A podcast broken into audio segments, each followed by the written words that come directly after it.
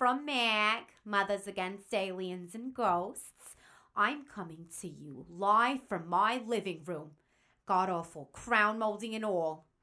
I keep meaning to tear all this down, but you ladies know how it is, especially now that MAG membership is up. Thanks to everyone who supported our group garage sale at the old Kent estate. Talk about a haunted house, right? Speaking of, I've been getting lots of questions about Harding Park lately, of course. Everybody wants to know about that old cult and its leader, Richard, or as I like to call him, Dick. Ha! Folks have always been curious about his Order of the Unfogged, you know, and I just thought, Miss Middleton, you get off that counter right now. Oh, these cats, I swear, they just don't listen.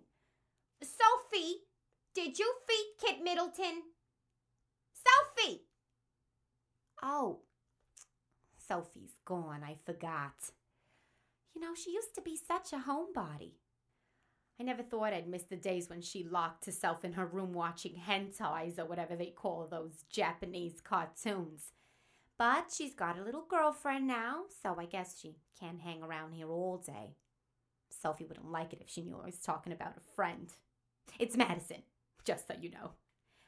Poor girl got attacked in the park last month.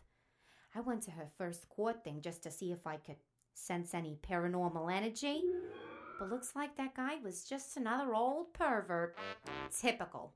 Hmm, if he tried to go for my Sophie, I'll tell you one thing. He would have made it to prison, no how, no way.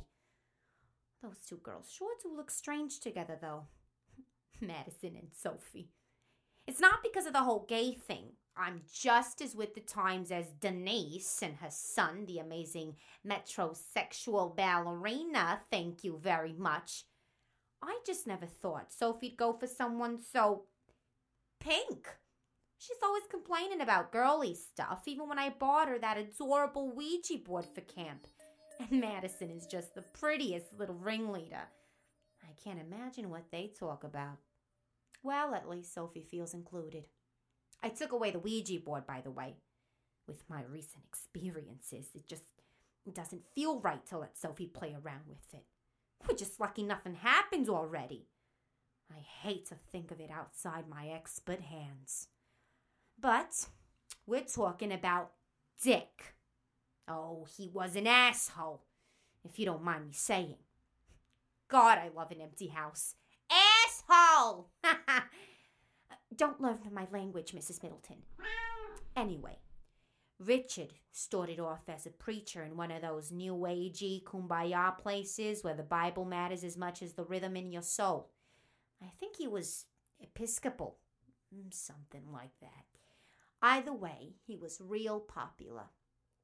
His congregation swelled up like my gutters in rainy season until all the muck and slime inside oozed out over the edges. Dick just couldn't keep his crazy in. He started talking demons and his own divine responsibility to overcome them.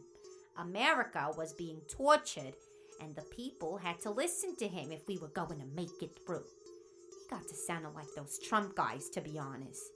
All hysteria, all the time. Hmm, his church threw him out on his behind. But some people still followed him, and they made up the so called Order of the Unfogged name for their clear minds, I guess. They were all about some ancient demon.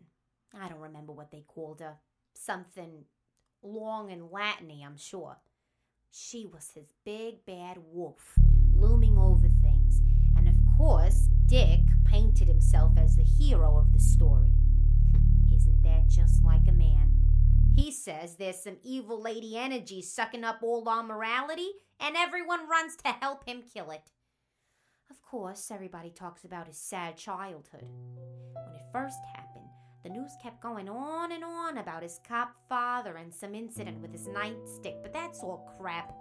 I'd be the last person to raise a fist to my kid, but no amount of walloping is enough to excuse a cold blooded killer. If everyone with a crappy childhood led a cult, there'd be nobody left to follow them. Richard did the usual stuff talked to the dead, channeled God, all that. He claimed to be a psychic, which just drives me wild. I hate all these fake seers. Denise. Once you know what it's really like, you just can't listen to the crazies. Then again, I never understood why anybody would join his cuckoo cult. It wasn't even one of the fun ones, you know, the ones with all the LSDs and ORGs.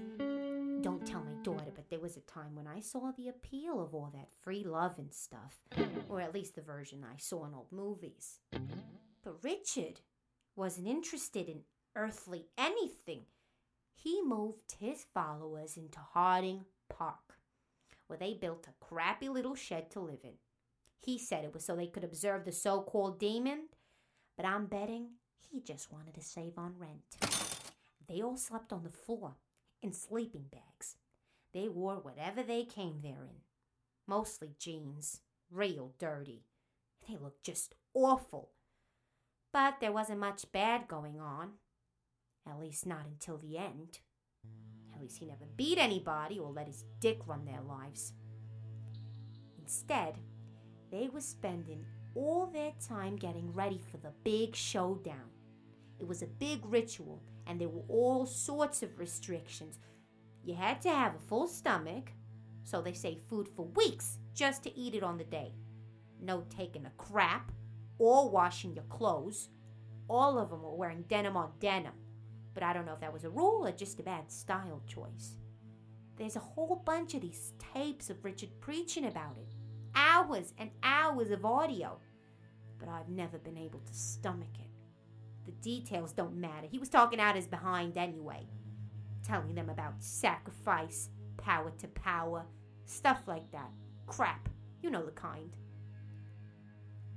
The night it happened, it was cold as my steering wheel in December. People all over the city felt it.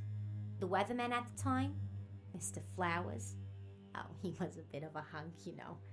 I always made a point to watch him. I remember he was talking about the fog. A whole city's worth of fog, like a fleece blanket over our neighborhood's little couch. My mom wouldn't let us go outside, said the traffic was too terrible. Cars would speed right over us. Of course, that was back in my day when preteens liked to play outside. That shed must have been near invisible that night like a spider in a cereal box. There was no electricity in the building, no candles found nearby, just the fog and the people. Seventeen innocents settling onto the ground for the last time. When the cops found them, they were sitting neatly against the walls, their bodies an even uglier brand of wood paneling. Their backs were straight, they sat on top of their sleeping bags and their legs pointed toward the center of the room, their feet bare under their bulky jeans. When I first heard, I'd figured they'd all been high as kites. Some thought it'd be poison. That's what all the Cocoa Puffs use, right? I remember listening to the news on the little TV by the kitchen table and staring down at my glass of Kool Aid, shocked and awed. When Mr. Flower's section came on, he looked white as, well, a ghost, I guess. But by the time they tested the bodies, the tox screens came up clear. They hadn't taken anything, at least not anything that the cops could find. Each of the members had a single identical wound. It was right between the eyes, holes as deep as the ones I drilled into Sophie's tree house. Folks said it was the neatest shot they'd ever seen, but nobody ever found a bullet, and there was no trace of any blood. The dirt floors were clean as they could be, well swept and even. But somebody killed somebody here somehow. The holes had crusted over already, like scabs, skin hard and flaky like the scales of a garden snake. The skulls were cracked was no exit wound to match. If you look at those crime scene photos long enough, you get caught in them. The wounds tug you in, turn 3D as an old baseball card. They start to look like the rings on a tree, uneven and aged,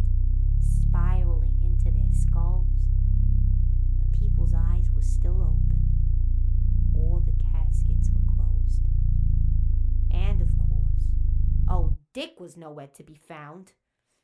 Oh, it makes my blood boil. Police wasted hours looking for him, speculating about the murder weapon and missing evidence. I may not be the crispest card in the tarot deck, but one thing I know is that no human weapon does harm like that. Don't get me wrong. People fuck each other up all the time. I've known girls who got their guts shot out by their husbands and friends who beat the crap out of each other after a few drinks. But this? This was either God or something trying real hard to be like him. Those people weren't just killed, they were hollowed out like jack o' lanterns. I get the heebie jeebies just thinking about it. If you know me, you know my theory. Richard wasn't trying to banish any demon, he was trying to birth one. He chose Harding for its history and the quiet. The same reason everyone from drug dealers to serial killers ends up there sometime. He went to Harding and he organized a sacrifice. Power for power, or whatever it was he was saying. Their lives for his undeath. Not worth it. You know, whoa, Kit Middleton. What's on your paws, you naughty girl? You come here.